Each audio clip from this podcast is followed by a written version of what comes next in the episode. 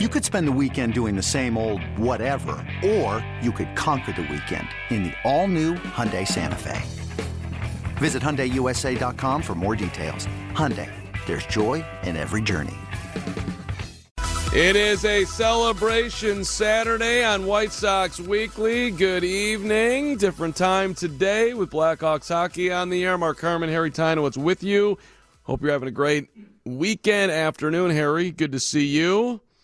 Carm, it is great to be here. Good to see you. And uh, five days, five days until this White Sox season gets underway in KC Mo. Well, it feels like it already is underway with the White Sox making the move with Eloy Jimenez, a six year deal, $43 million extension, which is a bargain for the White Sox and also life changing money for Eloy and Eloy's family and Eloy's kids and Eloy's grandkids and grandkids' grandkids to come. Congratulations. Are you calling it generational wealth? I would call 43 million generational wealth. That's how I see it. Yes, could be 77. Right. $5 million signing bonus. He'll make 1 million this year plus that five million, one and a half million in 2020, three and a half million in 2021. Not to bore you with the numbers, six and a half million in 2022, which is a fair working wage. Nine and a half million in 2023. I think you can survive on that. Okay, now he's just showing off. And then 13 million in 2024. The Sox with options for 16 and a half million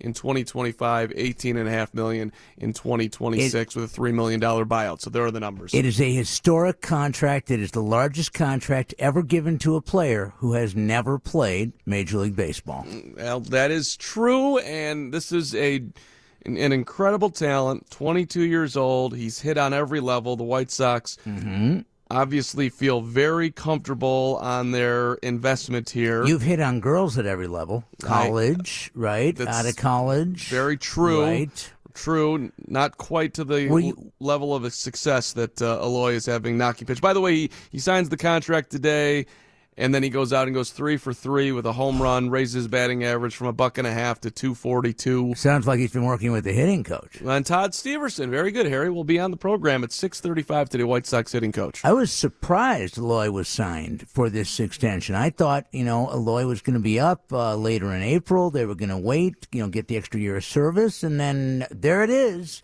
uh, it comes across my ticker that um, the White Sox have inked Eloy for six years, could be eight. Yeah, and the White Sox have been working on this. I watched a clip from NBC Sports Chicago where Rick Hahn sat down with mm-hmm. Chuck Garfien. Chuck Garfien, very good on that channel. Chuck Garfien, a talented broadcaster indeed. He's celebrating Springsteen's half birthday today. Chuck Garfien is? Oh yeah, big Bruce guy. He is. Yeah, Chuck was uh, one of Bruce's uh, buddies. He used to carry, he used to tune his guitar when uh, Bruce was on tour with the uh, Darkness on the Edge of Town tour. Are you making this up? No, Chuck Garfien and Bruce Springsteen are tight. I don't believe you. Eh, believe it, brother. Hashtag our Chuck is tight with Bruce Springsteen. That seems like a major step up in what friendship? What you think? You I don't think, think Chuck's that cool. I don't can't think hang that, with the Bruce. I don't think he's that cool. I just don't think he's that cool. I'm not. I, you know, I'm. I'm not that cool either. You're not that cool. Curtis Koch, outstanding producer, not that cool. I don't see Chuck on that level, but maybe he is. Okay, fine. I'm. I, no, I'm going to stick with not believing you. But the point being here, Harry, mm. is that Rick told Chuck that the White Sox have been working on this. He thought it was going to get done at the general managers meetings, and there was a slight snag of whatever happened, and so it got done now. Here, by the way, was uh, Rick Hahn talking to the media earlier today. Rick Hahn. Uh, just reminding everybody that Eloy is not exactly a finished product quite yet. Here is uh, Rick Hahn speaking to just, you know, hey, we got him signed. He's going to be great, but don't go crazy. He's not going to hit 500 in his first month, maybe. Important to keep in mind that as much talent and as much upside as we all know this man has, he is just one guy, and there's still going to be some development occurring at the major league level. So there's going to be ups and downs over the course of the next several months. That's only normal with a young player. Uh, the success of this entire process, if you've heard me say time and again, has not been about one guy. So while certainly there'll be expectations and excitement and anticipation, this is about the long term, not about just the next few weeks or how the major league debut goes. So there's Rick Throw. Just a little bit of cold water, an ounce of uh, just settle down, White Sox fans. He might not be perfect. Uh, I don't buy it for a second. He's going to be incredible. Rookie of the year. He could be. I, I, if I was going to Vegas and, and could make a, make a wager on that, that would make a whole lot of sense. Here is uh, Rick on how they have been working on this for quite some time. We had the ideas in mind for something, the idea in mind for something like this generically from the start, as I alluded to. Uh, it wasn't until we had had Eloy in the system, probably after that first half year, that it became apparent that he would be a very good candidate for something like this based on, uh, again, the makeup, the work ethic, and obviously the talent.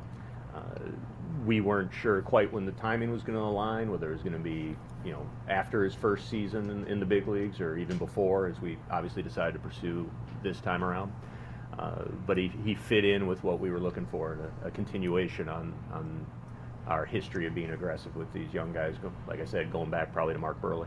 So when you go through the math there of Rick Hahn, it's when they made the trade for him, when they gave up Jose Quintana, they're like, eh, you know what? We probably could sign this guy a la Mark Buehrle, a la Tim Anderson, a la Chris Sale, a la Jose Quintana. He's the type of guy that we would do that with and they very well might go ahead and do that with oh I don't know Michael Kopech when he gets back healthy. Less likely now with with uh, the, the, Tommy John, but Luis Robert would be a candidate for that, right? Dylan Cease perhaps could be a candidate for that. Nick Madrigal could be a candidate for that. A lot of guys. Uh, here's one more uh, with Rick talking about Eloy about the character and uh, why they love him so much. You know, our scouts, amateur scouts, our international scouts, our, our pro scouts are all charged with going out and scouting the makeup and getting to know the player uh, as best they can. And it is an important part of our reports, an important part of our, our background research. But it's not until you get a guy on campus and you're with them 24 7 that you really are, are confident in what you're getting. Uh, Marco, you know, knowing Eloy back to his amateur days in the Dominican, always spoke very highly of, of the makeup and the work ethic and the family background and the support system he had. Uh, so we were pretty optimistic about what we were getting. Uh, but it wasn't really until we had him with Winston and saw the way he treated his teammates, saw the way he acted as a leader, saw the uh, way he made adjustments, took instruction, and, and uh, put himself in the best position to succeed. That we really felt, you know, our, our guys did a, hit this one on the nose in terms of uh, not just a quality player, but a, a quality human being with a, a tremendous makeup. So there you go, Rick Hahn. Brooks Boyer is going to join a senior vice president who's got a new guy that he can market immediately for do opening day. Think, do you think? So that's exciting. And uh, the 74 jerseys ought to be flying around, uh, you know, guaranteed rate field. We saw the Kopech jerseys last year when Michael came up. I think, uh, you know, for a guy who wears 74, he's such a unique player, he needed a unique number. So wherever he is, Hawk will be referring to him as the 74 dog.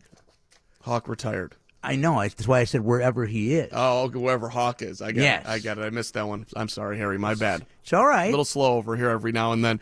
All right. Hey, Brooks yes. Boyer, Senior Vice President of your Chicago White Sox, will be with us next. We're going to hear from Eloy on the program as well. Todd Steverson, White Sox hitting coach, coming up at 635. Very busy. White Sox mm-hmm. Weekly, opening day on Thursday, 720 WGN. Yes, indeed. There will be Beatles night. Because the Beatles played at Comiskey Park in 1965. How cool is that? Were you there, Harry? No, I wasn't there, Carm. Was that a bad age joke by me? Is well, that, is that wrong? I don't think we need to always put the word bad in there when we're talking about your jokes. Ooh, Harry. Senior Vice President, Sales and Marketing, Brooks Boyer. Was that wrong? Did I just, was that unfair to my radio partner? Nah, you know, he's come after uh, both of us at some point or another. Right. It's all fair game. at the end, we love Harry, right? So we can go after him. I uh, have nothing but love for you guys. You know, I'm I'm a, I'm a lover, not a fighter. Um, it's it's it's hard to believe that the Beatles. You know, we're on the 50 year anniversary of Woodstock right now, and there's seven acts that'll perform again. Uh, Beatles night celebrates when the Beatles were here. They were actually here on the South Side. So I am I am really fired up for that, and I'm guessing Jon Garland, uh, Paul Konerko, George Bell. I don't know who's Ringo in this White Sox organization. I don't know. That's a great Shingo. Shingo Takatsu. Oh, you're a, Brooks. You could do this for a living. close, close I can get. You got to make Sorry, that. Guys. You got to make that T-shirt. John Paul, George, and Shingo. Come on, that's a T-shirt. money goes to charity. That's brilliant. Money, well, look, money can go to the White Sox. That's that. That works too. Yeah, well, it's split skis. there you go. Brooks, How you guys doing? We're we're doing baseball. we're doing great. Good to talk to you. Great day for the White Sox organization. What was it like for you sitting there thinking, okay, I got a I got a fresh, shiny new toy. We knew you knew that uh, Eloy was coming, but now he's officially here, and uh, it's sort of it, it gets real now, right? It's it, it does, and and that's the fun thing. Our our fans have been very patient. You know, this is year three of the rebuild. You know, rebuilds you know take take some time, but it's also hard to be patient. It, it, it's hard to to grind through some of these seasons that we've had, and that doesn't mean by signing Eloy that that we're going to be in the World Series this year, but it puts us on the right path uh, to get this guy here. Obviously, he's a talented player, and and the what he's able to do on the field is going to translate to to butts and seats because he's going to be a very fun player to watch. Obviously, now for a lot of years to come. And it seems that uh, I know that there's no perfect person out there except for you, Harry. But the, he seems like just a wholesome guy that you know Sox fans are really going to be able to latch onto. Yeah, I, I've heard the, the comparisons of, you know, the personality and ability of, of Big Papi to the swing ability of, of a Vlad Guerrero.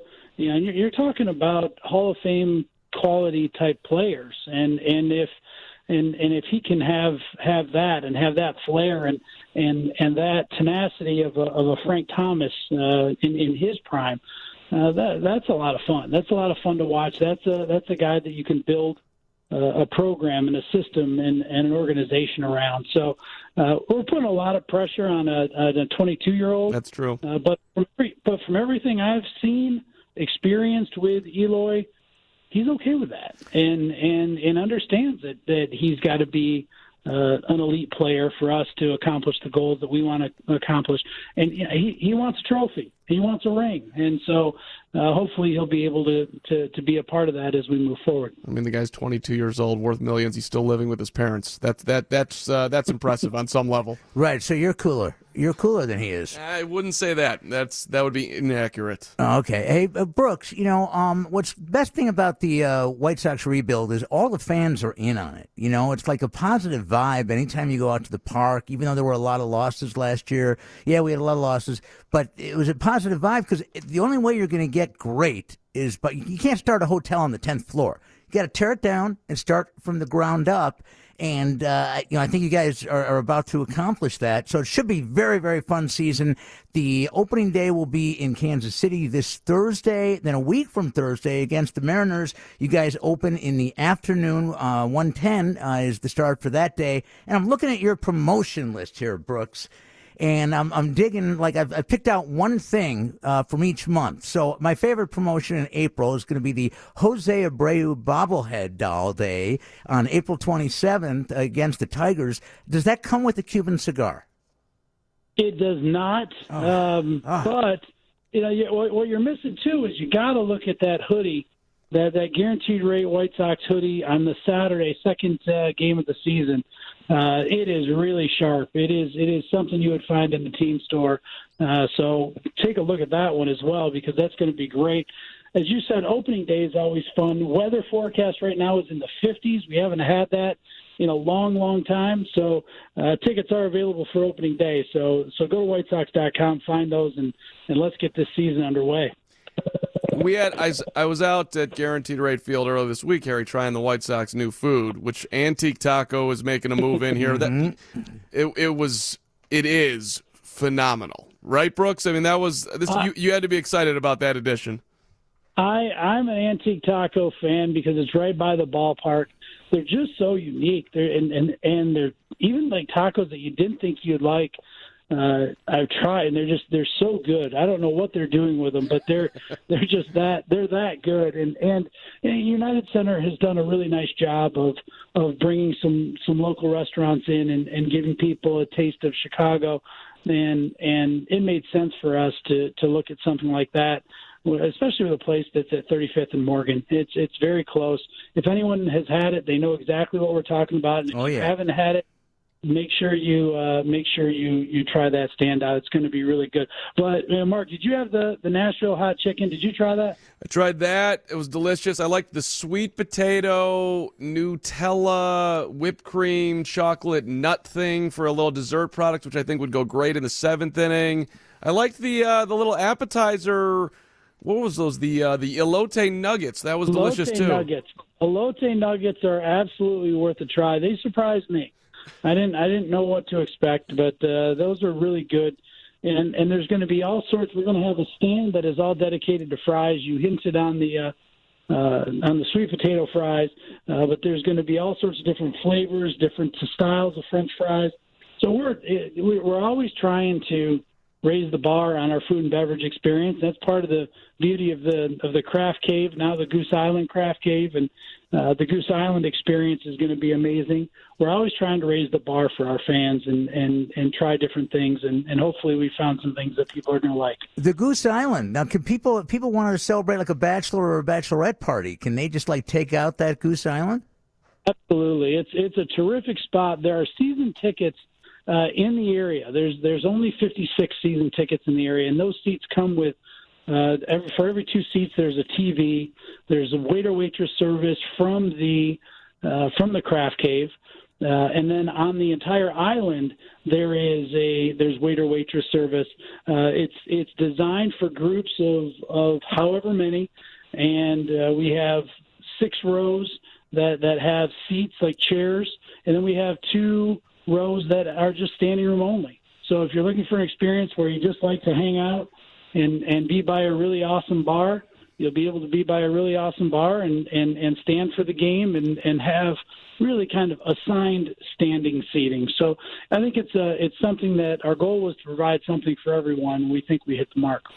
Carmen used to offer that in his apartment, assigned standing seating every weekend. That, that was it. Um, uh, those Marvel hero, those Marvel superhero movies are the, the most popular movies in the world. What's going to happen July 27th against the Twinkies on Marvel Superhero Night, Brooks? Well, hopefully, you know, we'll we'll see Adam Eaton climb some walls and take some uh, take some home run balls back. That would be the the, the best thing. Uh, we're going to have Harry Teinowitz out there dressed as a superhero. Oh wait, that's every time Harry comes to the ballpark. Yes. going to be dressed as a superhero. Let's let's do that. Yes, I'm Hey, Cookie Man, able to eat six cookies in a single bounce. So that's I mean that's that's what's fun about these about those types of events is we try to theme the entire night. So you'll have uh, people walking around uh, taking pictures. You'll be able to take pictures of superheroes. Uh, we usually use the video boards to, to to make superheroes out of our players. Uh, so we always we always try to have a lot of fun with all of our theme nights. Brooks Boyer, Vice President, Senior Vice President, Sales and Marketing, your Chicago White Sox, here for a couple more moments on White Sox Weekly, 720 WGN. Carmen and Harry. You're doing Dog Day twice this year. Is that was that the same thing as last year? Yeah, we've done that for the last couple of years because after we set the uh, the world record, uh, we, it is an actual Guinness Book of World Records. Uh, we we wanted to make sure we gave everybody an opportunity to to get to to come enjoy a game with their dog. So yeah, two dog days, two dog days. Um, the one that Harry's going to like, I can't believe he hasn't brought this one up. Is we are going to do a Disco Demolition 40th anniversary commemorative commemorative T-shirt and it's uh, on June 13th against the Yankees. First 10,000 fans. It's the 40 year anniversary. That's got to be something, Harry. You've got to go. It's on. It's on the list. Do, do, does everybody get the little German helmet the doll was wearing that night? no, no, no. You might actually get a doll.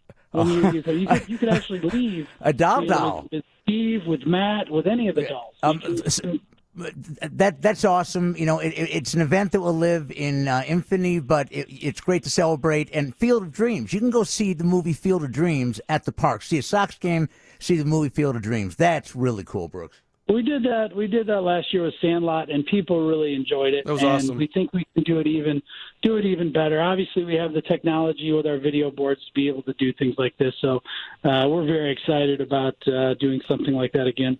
Brooks, we're looking forward to seeing you soon and all summer long. I know you'll you'll be tired of us by the end of it, but we're looking forward to it. Hey, anything I can do for you guys, let me know. Look forward to seeing fans out there. Tickets available for opening day. Weather's going to be good. Baseball's going to be good. Let's go, Eloy. Absolutely. And, and, and dog days, I want a standings board. I want to know what fan has eaten the most hot dogs on a single, you know, dog day, and I want to have that up there all season long so other fans can shoot for it. You know, it's the it's the Wednesday Dollar Dog Wednesday Right. brought back. those are the ones where you see people just crushing dogs. I don't know how they do it. It's like Kobayashi out there. Vienna beef, baby, the the real stuff, right? Yeah, Carlos Castillo. Yeah, yeah. Those are those are all Vienna. The, uh, they're all Vienna beef dogs. People, they, you know, someone asked me just the other day, uh, you know, are they the cheap boiled dog? No, these are the real thing. These are the real Vienna dogs. I don't know who would ask such a question. No, no, I- nobody, no, nobody important. It'll, it'll be nice to see Carlos Castillo at the park every Wednesday. Brooks, you're the man. We'll talk to you soon. Hey, thanks, guys. Have a good one. Our Go pleasure. Sox.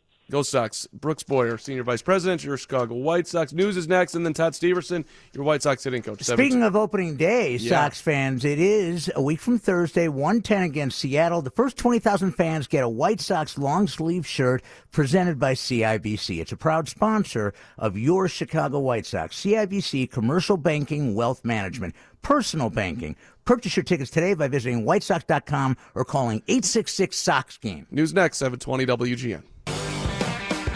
Should have said it, Rich King. You were right there. That's right. Eloy Jimenez gets his new paper. And he went three for three with a home run. One of those, though, was an infield hit, so let's not go too crazy. Well, you know, it takes a really good hitting coach to work on how you get the perfect infield hit. It's true. That's you know, very true. It's about Roger Bossard and uh, Todd Steverson getting together and discussing where on the infield they want to grow the grass a little higher. And when certain defenses are played, you got to say, okay, give them the single now for the infield hit. White Sox hitting coach Todd Steverson joining us. Trick, I'm assuming that uh, this is one you don't want to get in the way of in. This, he's got some talent over there. Oh, absolutely. I mean, Eloy's a, a, great talent. Obviously, since we acquired him, he's been highly praised and and and uh, rightfully so. So uh, it's nice to have him on board. Who would you compare him to? Uh, that's that's that's that's a good question. Uh, I really can't say who I compare it to yet. Really, honestly, I probably have seen about like eyeball to eyeball, twenty-five to thirty at bats over the last couple of years. Okay. Um, so I've seen all his video from the minors. I've seen uh, you know everything. I've talked to all the coaches that had him. Um, he's a special kid. Is is this like the kind of kid that could get you in trouble? Like if he's a great hitter, it's because this guy's a great young hitter, and if he's not a great hitter, it must be the hitting coach's fault. Oh well, I mean, hey, you know, I'll, I'll take the challenge one way or the other. Um, no, I mean he's coming to the big leagues with with a very good skill set off the get go. Uh, he's proven himself in the minor leagues. It's time to go to the next next step, which is is the, the highest step in the big leagues, and uh, you know, try your talents there. Obviously, the big leagues is not just something you can just walk right through at, at, at uh, all the time. So, you know, there's going to be some uh, getting used to and some acclimation. But one thing doesn't change from the minors to the big leagues. It's 60 feet 6 inches to the home plate, and the plate's the same size, 17 inches wide. So, Todd, who's getting you giddy? You've been down there in Arizona. You've been watching everybody come out there and swing. Which batter is making you go, all right, this guy might be something special this year? I think everybody's having a pretty good spring, to be honest with you. Uh, I, I'm, I'm encouraged by everything that, that Timmy's doing. And also, uh, Yoan, what he's doing also. Um, Pito Amer- Abreu is, is swinging back really well uh, this spring. Um, you know, uh, we, we got an acquisition in McCann and having Castillo back for a full year here also helped the lineup. Uh, Jon Jay, Alonso, Alonso's starting to heat up a little bit right now. Um, actually, Engel's actually swinging the bat pretty decent right now himself also. So right now, I think everybody's doing a pretty good job putting together some quality at bats. I mean, you look at the numbers. I mean, Yoan's in 356. Uh, you know, he's slugging 548. He's, he's, I mean, 16 for 45, four doubles, three homers, and it, it's all across the board here. Jose Abreu's hitting 316, slugging 596. Uh, So, I mean, you don't want to get too caught up though in spring numbers, right? I mean, how's the approach? Where you haven't been out there, Trick. So, the, uh, would you say that uh, at least let's talk about Moncada? Would you say we've seen a little bit of a improved approach at the plate? I believe so. I mean, uh, one year in the big leagues, can give you a lot of insight on on what you're in store for. Uh, also remember, and, and you don't want to use anything as excuse. Man's 23 years old, and he was he's highly touted when he came up uh, from the minor leagues, and he put it out there. He, he took his bumps. Uh, he also did some really good things, and and now it was time to reflect upon last year, and, and that's what he did. Took his time out, coming back with a nice focused thought process of, of what he's about to face, and that's a good idea. And the approach has been positive. I saw one stat today. With two strikes, Yoan was hitting about a buck, 100. And, you know, when he's up in the count, huge difference. And that's not, uh, you know, that's typical for a lot of hitters, but it's it's pretty big once he gets to that two strikes part that he's just was not successful at all last year. Is that, in your mind, I guess, normal for a young hitter? And how does he go about improving that? Well, let's be let, let's be clear on one thing. The league itself in two strikes hits 178. Right. Okay, so that's everybody combined in two strike count. So it's not it's not conducive. It's not a whole lot of success, obviously, in the two strike counts. He just got there more often and didn't and had didn't have as much success. But yes, before two strikes, your numbers are off the chart. That being said, pretty much everybody in the in the, in the major leagues gets to a two strike count close to 40, uh, 40 to 45 percent of the time of your at bats. So you got to have a two strike approach. You have to go in there and have a, have an idea of uh, still trying to put the barrel on the bat. I mean, uh, the barrel on the ball with with, with two strikes. So uh, it's easy to say just put the ball in play before two strikes. But truth of the matter is, if you watch it, everybody gets two strikes. You know, uh, a good amount of time. It's just a matter of how you how you're handling those at bats uh, and converse to when you are two strikes. Todd, there have been some awfully exceptional hitters who, when they got to two strikes, they'd choke up on the bat. Bill Buckner comes to mind. Do you believe in preaching that kind of thing? We do. Actually, Yoan chokes up with two strikes. He did last year. I mean, a lot of our guys choke up with two strikes, and it, it was it is it was mandated, and yeah, through through myself, that everybody uh, get off the end of the knob and, and choke up and give yourself a some some more back, back control through the zone with two strikes, and uh, it, it's just more. It's, it's necessary. I mean, that being said, you know, hey, we, we, we still we still were top of the league in strikeouts last year. You still have to have a plan and approach. Just choking up's not going to get it done. You still have to have a plan touch that baseball and swing at a decent pitch to be able to do it. White Sox hitting coach Todd Steverson with us here on White Sox Weekly. What what have you seen from Nick Madrigal this spring, Trick? Nick's a player. That guy's a player. He comes with a lot of fire. Uh, he loves the game. That's uh, one of the best things I think I saw out of him. He, he's a student of the game, loves the game. Probably would sleep on second base if you, if you get an opportunity overnight. Uh, but no, another another good call right there uh, by our scouting department and front office. Hey, uh, Todd, you know, um, Leury Garcia has been just great uh, so far. I, like, are you feeding him differently? What, what, why the improvement with him at the plate? you might want to look at Larry's numbers over the last couple years. Larry, Larry swings the bat in general. I mean, he's a, he's a he's a force to be reckoned with with the bat. He is he just hasn't uh, gotten 600 at bats in a year. You know, his his at bats come a little more spotty. They, uh, he plays center, plays the infield. Uh, he can do a lot of different things on him, and he's very valuable. But I think I can't say for sure. I'm pretty sure a couple years ago he hit 270 something, and I'm not exactly sure what he hit last year. But uh, Larry, Larry hit double-digit home runs a couple years ago. If I'm not mistaken, I'm pretty sure about that too. He's a force he to be a force to be reckoned with. That's what I'm being told today. He he is uh, he is he's he's a, he's a talent. I'll tell you that. Uh, to be able to do all the things he does on a baseball field in terms of positional, uh, he can use the whole field. He's a switch hitter. He can run. I mean, he's got a lot of tools. He got a lot of tools to go up there. And uh, this being, he's been there ever since I've I've been with the White Sox. So I think this going on his fifth, fourth, four and a half, or fifth full year, what it might be. Uh, he, he's uh, he's a good he's a good player to have on the team. Trick, make a prediction before you go here. What player makes the biggest jump this year?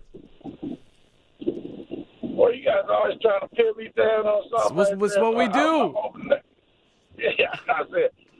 I hope they all make a a, a, a big jump. Uh, uh, you know what? I mean, ask me that. Ask me that question at the end. At the end of. Uh, I heard your weather report before I came on here. Ask me, ask me that when, when we when we get out of when we get out of April May, and I'll answer that question for you. So, so June one, we're gonna sit in the dugout, and you're gonna answer that question. I will talk to you about it at that point. Absolutely, I'll say exactly Okay. who, who's, who's on their way to having a really good season. Um, we are both big Daniel Palka guys. I'm on getting a this little nervous show. here. I, it's just it's just him coming off his hammy injury, right? And he's going to be back to the guy he was last year. He did. He did have an uh, injury earlier in camp. Uh, I think he's sitting somewhere around uh, just under maybe 30 at bats right now, which we typically like to get our guys in the in the high mid to high 50s, 60s uh, before we leave camp. So he is a little bit behind in terms of at bats. Uh, I'll tell you one thing: the power's still there. The the the, the ability to hit the ball uh, in a gap or over a wall in all ballpark, all parts of the ballpark is still there. Uh, it's, it's a matter of getting your timing back. You take some time off from taking it back. Uh, your timing, the time is the first thing to go, and you got to get it back and start getting back on the saddle. All right, that's that works for me. Trick, we look forward to seeing you. Started off well in Kansas City. We'll see you at the ballpark uh, a week from then. And uh, yeah, I'm I'm I'm just gonna go on on record right now. I think the guy who makes another jump this year is Tim Anderson. I'm I'm doing it right now. I'll take that with you. Okay, I'm with you on that. Jimmy is uh, is coming to camp with a with a nice focus, and, and he is driving the ball to, to all parts of the field, specifically using the big part of the field, middle opposite side, which he's one of our best hitters doing that. And if you see him hitting the ball like that consistently, watch out. I just love his attitude. That dude wants to be as good as he can possibly be. Uh, Todd loves him because he's a football player trapped in a baseball player's body. You're, Hey, did, did I win our last? Did I win our last agreement? I just can't remember. you said what was the? I asked you who did you think would be an All Star first, Trubisky or Moncada, and you took Trubisky, and he did go to the Pro Bowl this year, so I think you did. Well, we're going to change that here at some point. I think that was the question. I know that. So what what do you owe him, I, Mark? I don't know what I own, but I know that he backed Mitchell Trubisky when I was trying to get him to dog Trubisky, and he didn't do it, and, and gave gave him some love. So good for you, Todd. Hey, hey, eye for talent. I still need him to come out to the ballpark to work on his slide, but uh, we, we can we can work that out another time, closer closer to uh, minicamp. Fair enough. Did you you got did you do an NCAA tournament, Paul? Pool? I don't like doing those things like that. Uh, I can't I can't pick those. Okay. Um, I, I watch it obviously, but I'm I'm not very good at the brackets because when you see somebody like whatever you know, Sister Mary's and all the other stuff that you've never seen all year long, and you pick against them, and all of a sudden they're, they're within two. You know, with five seconds left, you're like, that's just you might as well flip a coin sometimes. You are you are an analyzer. You Todd, you want to know your stuff before you put your foot forward. I pr- I appreciate that. This is there's no willy nilly going on with Todd Steverson. We got to have the information. How you doing in yours? Not good. Uh, he did pick one. He did pick one winner since we last spoke. Uh, Carm has gotten engaged. We don't need to, we don't need to talk about that. But yes, that's true. I, All righty. Well, the phone should be lighting up right now, giving you a bunch of congratulations. I'll give you one myself. Congratulations on that. thank you. Appreciate it. I, I can't wait to talk with you at Carm's wedding. It's going to be on an off day for her. Personal. Todd, Todd, see you soon. Have a great start to the season. Thanks for jumping on. All right, you got it. Take care, boys. Always our pleasure. Todd Steverson, White Sox hitting coach. Quick timeout. 720 WGN.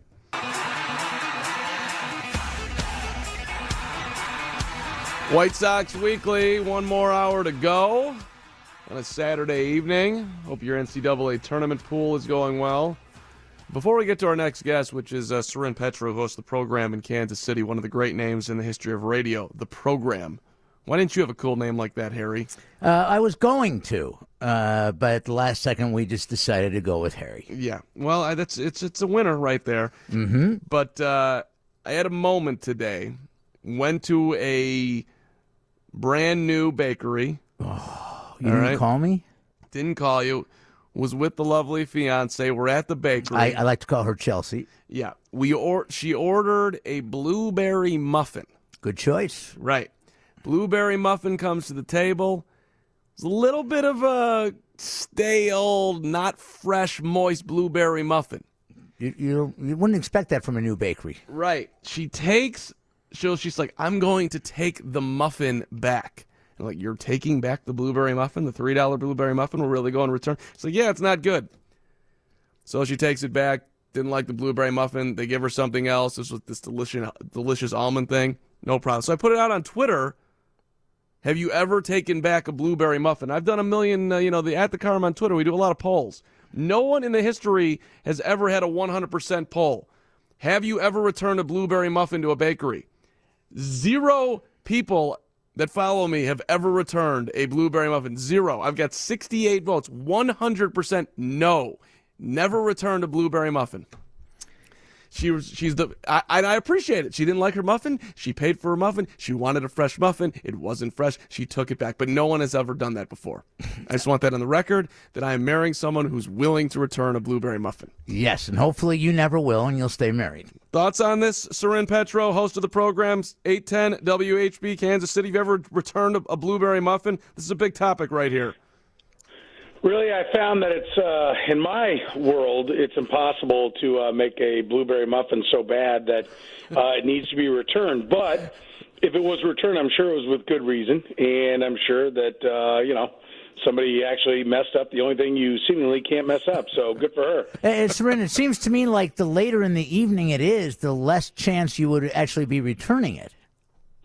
You would think, you would think, but listen, uh, I I appreciate the fact that this is kind of the yin and yang of life, right? She's willing to accept Carmen, but she's not willing to accept the muffin, and I think that shows that this is a woman with a big heart, yet still fine taste. Wow. Wow. I didn't think that was going to get all the way there, but that was pretty good right there. Strong. Strong. Soren, you're, uh, you know, mo- Charitable, yet still, you know, the finer things in life she appreciates. Right. You know, I think that's great. I, I like your friend Soren already. Sor- Sor- Soren uh, has it going on here. And honestly, of the people that I know in this world, there are very few who know more about baseball than Soren Petro, who I believe right when you came out of the womb, you started what you have like your your you had a whole Topps collection that year. You know every stat dating back to what 1978. Would you say? Sure. I mean, if you want to say that, I'm not going to argue with you. It's not true, but you know, listen, I'm not going to get in your way, man. Go for it. You, you, you came out of the womb going, hey, doctor, hey, doctor. yeah. yeah, so, you know, the guy who knows baseball is always the guy who played Fat Kid Row, catcher, first, and right field, and all of his baseball and softball exploits. That's always the guy who really knows the game. Couldn't play it well enough, so you had to study it a little bit, right? You're talking my language. Dude, I was so good in Little League that they had to put in a rule for me. Every kid had to play at least two innings. Yeah, trust me, that rule applied to me as well, my friend. Well, the coach would look at me and say, Harry, it's the sixth inning. Quick, get in there in right field. And I'd look at the coach. I go, but coach, my muffin will get cold. That's right. There, well, there you go. Now we're back to the muffins. You know, so it's funny how the world comes full circle. All right, here let's let's talk about this team, the Kansas City Royals, who are in the midst Why? of. Well, that's well, I'm going to get there. Uh, you're first of all, why is Ned Yost still managing the Royals? And he's got this. Every time I watch a Ned Yost video this spring, he's so irritated with anybody asking him a question about anything on, on his club. It's like, didn't you win a World Series? Shouldn't you be more relaxed right now? But he, I guess he wants to do it again, even though he's, you know, getting up there. Here's Ned Yost is.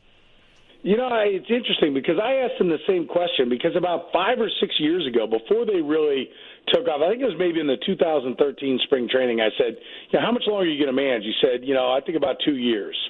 And then when he got into like the end of 14, after they went to the World Series, everyone was asking him like, you know, he's back for the 15 season. Like, how long are you going to manage? How long are you going to manage? Had 15 spring training, same thing. After they'd, uh, you know, then been to the World Series and you know had success, and and and 16 he was getting the same questions. He and I asked him that, and he said, "Well, I don't understand why everyone keeps asking this." I go, "Because Ned, like four years ago, you told us two years, and you're still here." So, like, what's the deal? What drives you? I mean, you know, four years ago, it did not seem like you were going to win a world championship. In fact, you know, he was nearly fired, or at least the fans wanted him fired at the All Star, or just after the All Star break in 2014, when they were five games under 500 before they caught fire, took off, and then got the wild card and went all the way to the World Series before losing in seven games to the Giants. You know, the fan base wanted him out. I remember taking calls about how he's got to go. He doesn't get it. Dayton Moore's got to go. You know, the fan base was totally not believing in where things were going. And then they caught fire and made that run, and everybody got on board. But Ned seemingly forgot that uh, you know that, that that he had made those statements. I asked him about it at spring training this year, and he said, "Well, back then my wife was on me all the time. Like, ah, we got grandkids." He did this like funny voice, like, "We got grandkids. When are you gonna come home? When are you gonna come? We got grandkids. You got to get home." And he said, "You know, I thought, baby, it'll be all right. It'll be okay." He goes, "Now she's okay." You know, everything's working out. I'm there enough. She's happy, so I don't have her in my ear. And so he goes, I don't know how long I'm going to manage. I'm, you know, for the foreseeable future, I'm going to be here. And I've, I think the question was, is he the right guy to go through a rebuild? Well, he went through the first rebuild.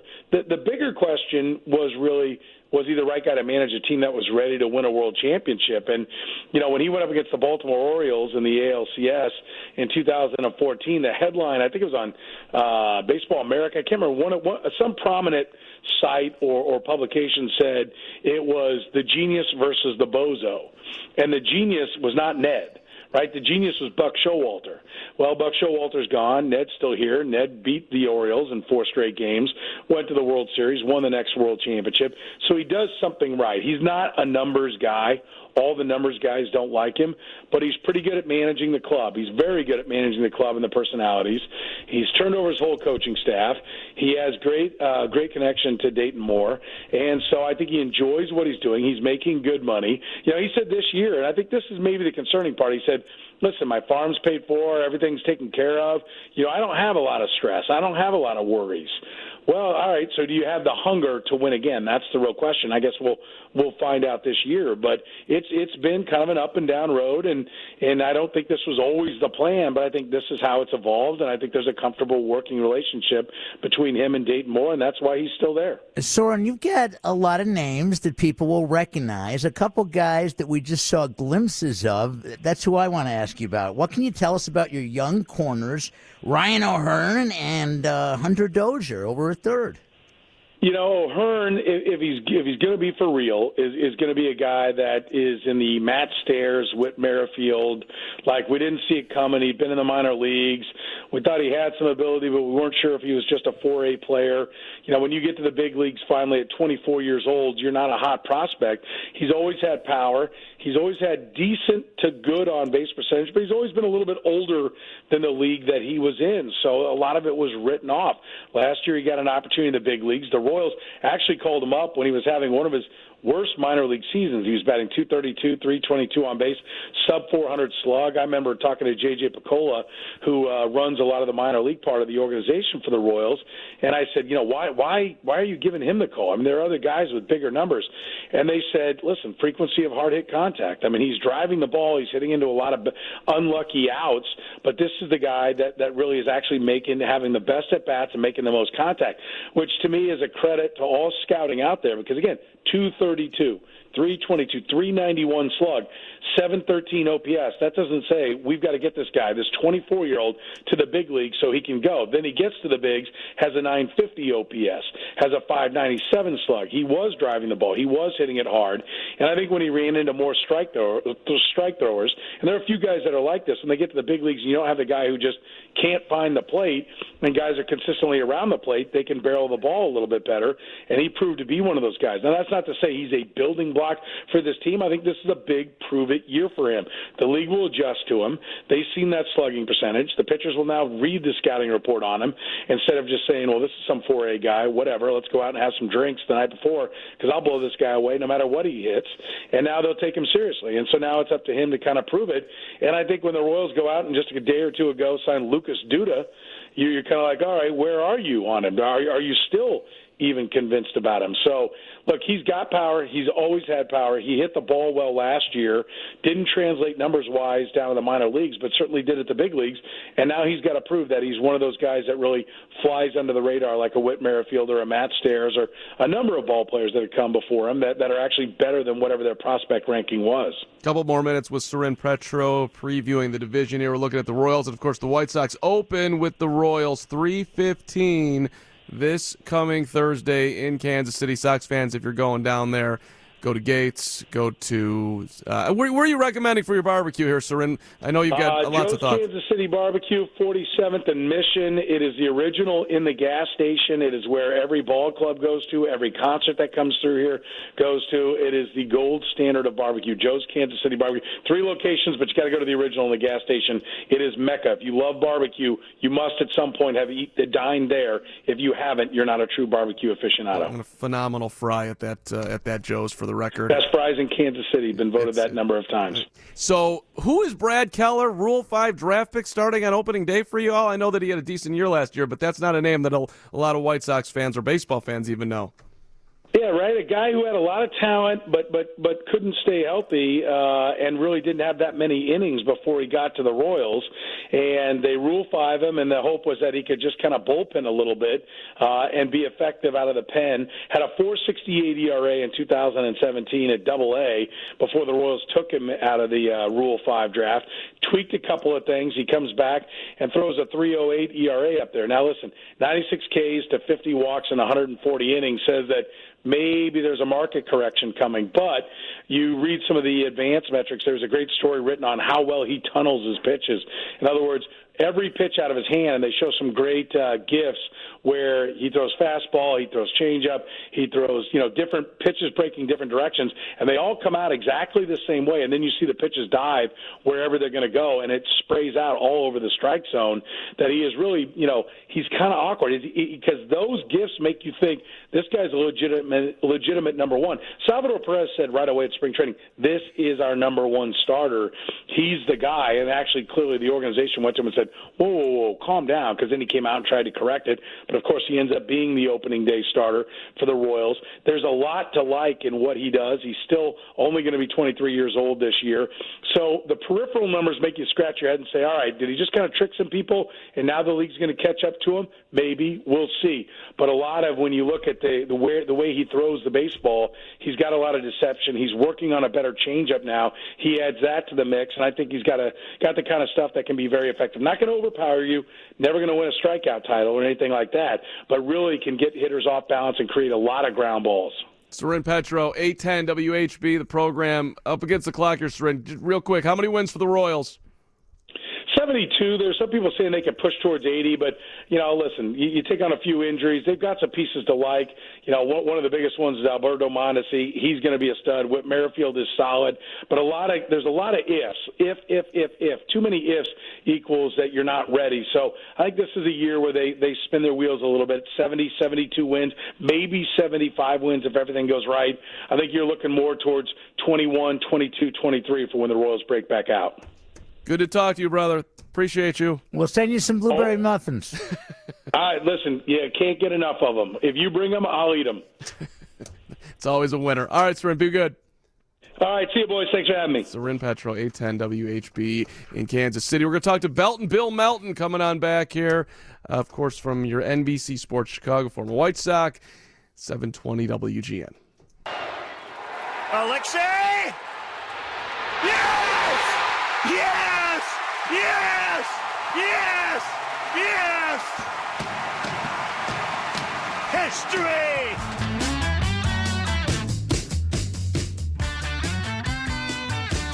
Happy birthday! Mark Buehrle, 40 years young today, Harry Teinowitz. You love this. This is a, this is that is a Harry Teinowitz rejoin right no, there. No, because I, I love Mark Buehrle. I'll tell you that. Mark Buehrle, one of my all-time favorite White Sox. Uh, the guy was uh, five foot nothing, and uh, just kept getting guys out. I'll never, you know, he threw the perfect game. He threw the no hitter. I'll always remember him trotting out of the uh, bullpen in left field in Houston to go get the Astros in the 14th inning in 2005. One of my other all-time favorite White Sox, number 14, Belton Bill Melton. He won the American League Home Run Championship just a couple few years ago. He is the star, despite what you're reading about Ozzie Guillen. He remains the star of White Sox pre and post. We welcome Melty to White Sox Weekly. 14, how you doing tonight? I'm doing pretty good, Harry. You sound like a Reinsdorf last week at the dinner we had when they keep when they keep introducing me the 1971 home run. Jerry said, "Boy, this guy's old." I said, "Well, know, so forty some years ago. What do you expect?" So anyway, uh, yeah, I'm. Uh, I cut. I want to say I'm cutting back. I just felt at the time last year that you know I've had 20 years of the pre and post, been a lot of fun a lot of ups and downs and stuff, but just figured, you know what, uh, I probably want to just, uh, you know, be more of an ambassador and be around the ballpark a little bit more. And, you know, if I have to say goodbye to people I've known for a lot of years, I mean, that's the perfect time to do it, not uh, in the studio. And I think they, uh, talking to uh, everybody, I just felt it was time now that, you know, you probably uh, go a little bit younger. You got a young club coming up. Uh, Ozzie was available. Frank's available. Podsednik's available, so they're going to have three or four of us. I'll fill in uh, when guys can't make it, which is fine. And uh, uh, you know, Ozzie didn't want to be, wasn't going to be at ESPN. He's a perfect uh, person to be there. He's uh, in good graces with the White Sox again. He's very entertaining, and uh, so he'll probably do 30 games, maybe 40 games. I'm not sure how it's all going to break down. Uh, I just felt, you know what, it's time to turn it over and let uh, some other guys do it. You think you'll miss it? Oh yeah, I mean I've been with the White Sox 50 years. I mean this is uh, you know 20 years of that, and played with them, and signed when I was 17. Um, yeah, that's why I'm going to go back for a year and uh, probably go into all the suites and talk to a lot of people, maybe about what's happening now, maybe things that happened to me in the past. Who knows? So. Well, you're always. Yeah, I, I, I would assume. Yeah, you got to miss it after that many years. I've been in the game all but about eight years since I was 17. So yeah, I I'd be wrong if I said I wasn't going to miss it. Well, we're in we're in booth six. Uh, Bill yeah. Melton, you're you're welcome there every minute of every game. Well, you got my phone number too. You know how to get in touch. You want? I'm not moving away from the game. I'll be watching almost uh, just about every game. So if you need somebody to call, just give me a call. Awesome. Uh, Melty, I'll be going into all the suites too. The only difference is I'll be serving the dessert card. Um, uh, Melty, how hard is it for Yoan Moncada to move from second base to playing third base?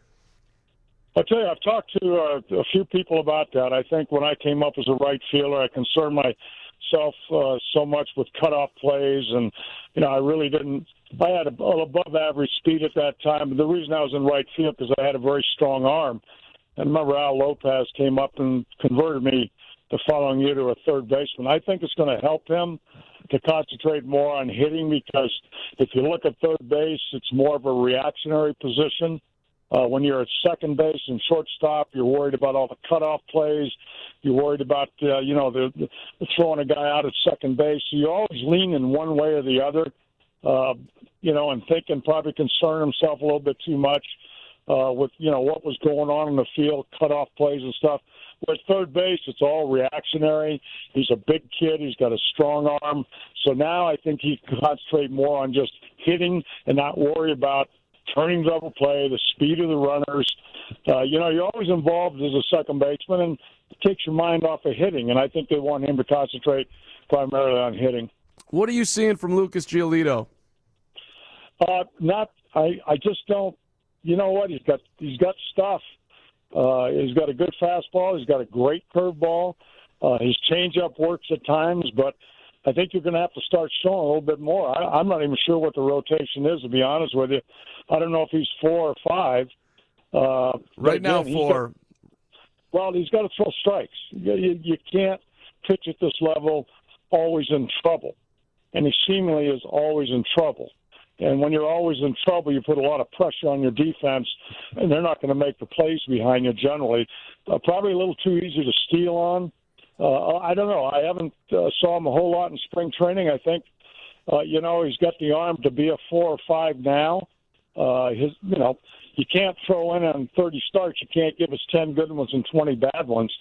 So there's other guys pushing the door. So uh, that might help him a little bit. Uh, but I got to see more and more strikes out of him. Uh, Melty, now tell us, tell us again for fans that are looking for a Hmm. Bill Melton. You're going to be wandering around at Guaranteed Rate Field all season long, doing you know here and there on uh, Sox broadcasts. Well, here's what we got. We got myself, uh, Harold Baines, and Ron Kittle will probably do what they call ambassadors, do most of the appearances in the suites about every home game. Uh, we'll go out and do speeches, uh, stuff like that. I've already got maybe six or eight games I'm going to be doing on uh, NBC. I think they're going to add some more. Uh, if somebody can't make it, let's say Isaac can't make it one night, uh, they'll let me know in time, and I'll just walk over there and do the game. So, mostly involved at the ballpark and uh, representing the White Sox out in the community, uh, and but a little bit of the uh, NBC stuff, uh, fan appreciation days, things like that. But you got my phone number, Harry. If you need to talk baseball, feel free. You, you know we will. you will. Can get me anywhere. You can get me anywhere. You, I, I know where to start looking for you. Yeah, we will. You're beloved, Melty. We everybody loves you. I mean, fans love you, players love you, guys, uh, you know, in the media love you, and, and Kittle and Baines. They found the the White Sox player who talked the least and the White Sox player who talked the most. Uh, no, I got. I worked on Harold. Harold, you can't shut him up now. now that he's a Hall of Famer, we'll never keep him quiet. Uh, I appreciate all the compliments, and again, I'm around the ballpark, and uh, uh, you're right. I've been there an awful long time, so uh, met a lot of people, got a lot of friends there. It's almost my home away from home, to be honest with you. I mean, I, I said I was born in Mississippi, raised in California, but I really lived in Chicago. So uh, I'm looking forward to coming back next week. Bill Melton, you're the man. We're up against the news Bye, here. so- yeah, we'll talk to you soon. Thank you. Thanks. Bye. Belton, Bill Melton. Love them. Quick timeout news next, and then uh, we'll preview the Indians after the 7:30 news, 7:20 WGN. It's good to be king. Just for a while. White Sox fans, join us at the White Sox ballpark as they take on the Seattle Mariners April 6th at 110. The first 15,000 fans receive a White Sox hoodie. They're gorgeous, presented by Guaranteed Rate, your trusted teammate throughout the mortgage process. Get started today at rate.com. To purchase tickets, visit whitesox.com. Carmen Harry on 720 WGN. We're playing Little Petty. It's good to be king because we are talking about the kings of the Central Division. Oh, like that? yeah. Tom Hamilton, long, long, long time voice of your Cleveland Indians, who was enjoying being up top, I would assume, the division and dreaming of a World Series, right, Tom? Thanks for joining us on White Sox Weekly. We appreciate it.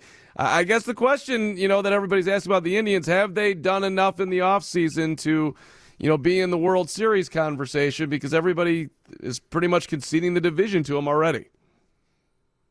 Well, thanks for having me on, guys. Yeah, I mean it was a it was a tough off season for a ball club that has won three straight divisional titles, and you know, obviously, only a few years ago that they and the Cubs put on that classic fall classic, and the Indians had to cut payroll, and that's hard to do when you're expected to win another division title, but you know the team was losing money, and um, they had had their two largest payrolls ever, so they had to cut some payroll, and, and that meant losing some guys that have been key parts of this. Uh, they didn't re-sign Michael Brantley because of that. Um, they made the trade of Edwin Encarnacion for Carlos Santana, although that's pretty much a wash financially, but traded away Yan Gomes. So, yeah, I, I think the question that you asked uh, still needs to be answered. And, and honestly, I got down here in mid-February talking about Arizona. The same questions we had about the Indians in mid-February, we still have today. You know, will they have enough weapons in that bullpen? Do they have enough offense? And you know, they're going to open up on Thursday in Minneapolis with Frankie Lindor and Jason Kipnis both on the DL, and that's your keystone combination. So those are two guys you're counting on already for a depleted offense. So, you know, they still have the rotation intact, but uh, I don't think this is a shoe in, guys. I think Minnesota is vastly improved, and you know, they just seem to be one year where they over I don't know, overproduce, and then the next year it seems like they underperform. So they're a tough team to figure out. You mentioned your starting rotation, Tom. It's it's a pleasure to talk to you. Uh, were you guys close to moving one of your top three, or did you think that wasn't going to happen? I, I thought it might happen, uh, but um, you know they never got what they they demanded, and quite frankly, uh, when it comes to starting pitching, especially the caliber of a Corey Kluber or Trevor Bauer, you better demand a lot. And so the good thing for the Indians is that they were able to reduce payroll without having to make a starting pitcher part of that payroll reduction. So if they make a trade, and you know anything is still possible. I know they're they're looking to make a move here, especially with the Indians uh, injuries up the middle. But if they would trade a starting pitcher now, it's got to be a deal that knocks the Indians' socks off because we all know how expensive starting pitching is. We know how hard it is to get. The Indians by far have the deepest rotation in baseball, and so they're not giving away any of these guys as much as teams have tried to get them. So, Tom, tell us about Trevor Bauer. I mean, here is uh, a, a fascinating guy. He's he only wants to sign one year deals.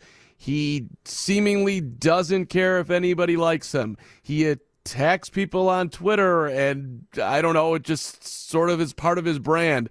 And you also have the other part that this is an incredibly talented guy who continues to get better. I mean, what, what's your what's your read on, on Trevor and having a guy like that on your club? Well, the good thing about Trevor, and for some of his, should we say, oddities or things that he does that maybe the front office or the manager isn't pleased with, he doesn't poison your clubhouse. There's there's none of that where, you know, he's been a bad guy in the clubhouse and it's impacting others. That's not been the case at all. I don't know why he makes it so difficult on himself with some of the things he does, but you know, I'm not his dad, so it. Uh, I'm glad I'm not, quite honestly, because uh, I, I wouldn't want my four kids saying and doing some of the things he's done. That being said, he could have easily won the Cy Young last year had he not been hit by that line drive the first week in August. Yeah, that in essence ended his season. And you know, he pitched today, and it was announced afterwards that Corey Kluber, which is no surprise. I mean, this was talk about an obvious uh, happening, but Tito made it official today that Corey Kluber will start the opener on Thursday, and Bauer would go game two. Well, Bauer pitched today and then stormed off and wouldn't talk to any of the media afterwards. Mm-hmm. And we're just speculating that that's because he wasn't named the starter. But, you know, at the end of the day, Corey Kluber's earned the right to start opening day. He's won two Cy Youngs. He's coming off a 20 win season. He's everything you want in a leader and a guy that anchors that rotation. So if Bauer felt like he should have got the nod, if that's why he's angry today, well, then that's just being foolish. But well, I'll tell you what, every fifth day he's got a chance to be as good as anybody in the game.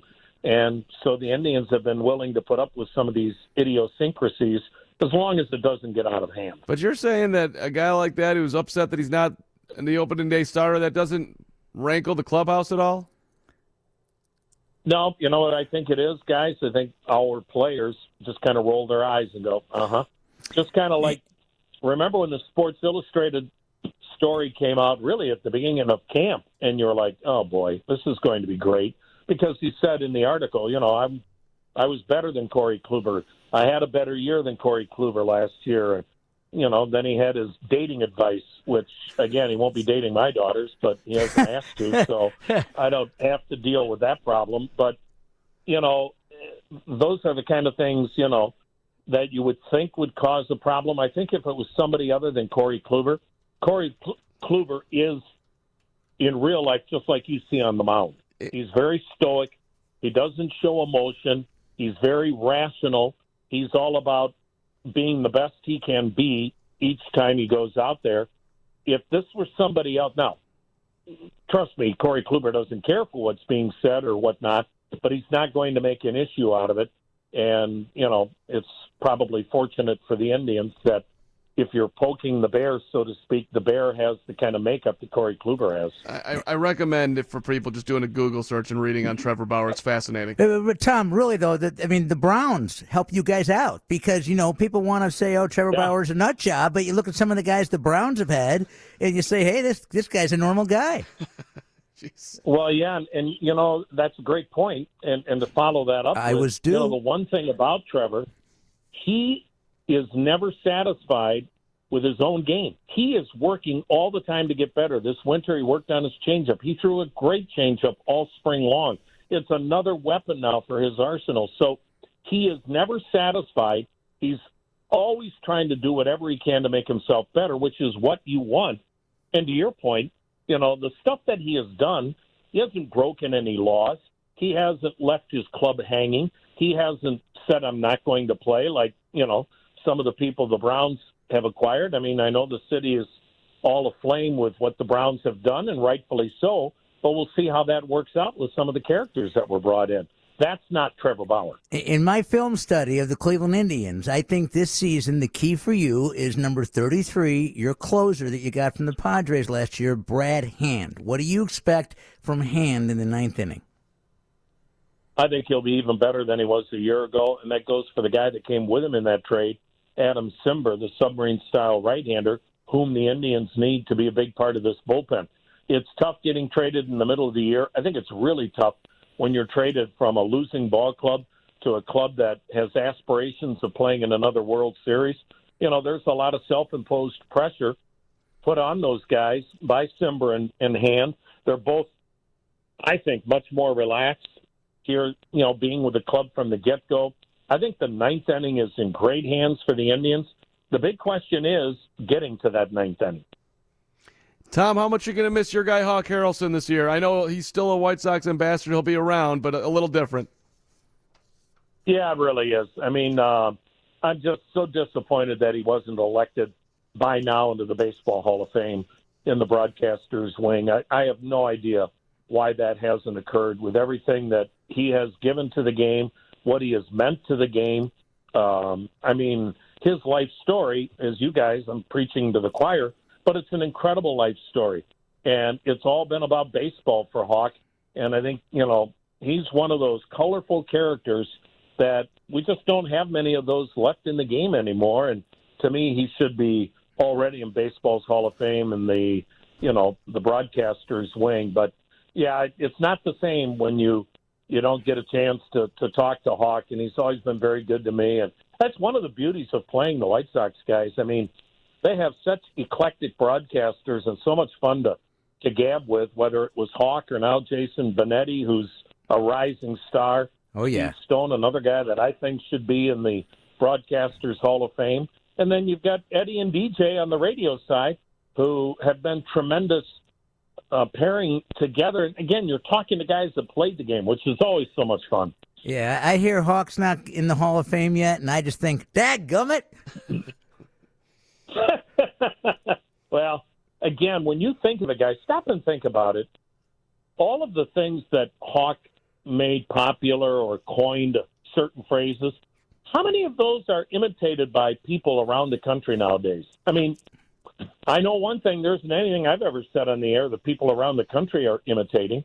And Hawk got, you know, how many of those sayings? And that, to me, puts you in a different caliber as far as creativity and why I think he should be in the Hall of Fame along with Stoney. Totally agree, hundred percent. And and people will, uh, well, he's a homer. He's this. Look, uh, first of all, I'm not coming here to get a lecture. Right, he's uh, not. He's not doing the game of the week. Right. He's doing Sox games. It's not 60 minutes, you know? Right. Um, it is not 60 minutes, and they're still going to tell it like it is.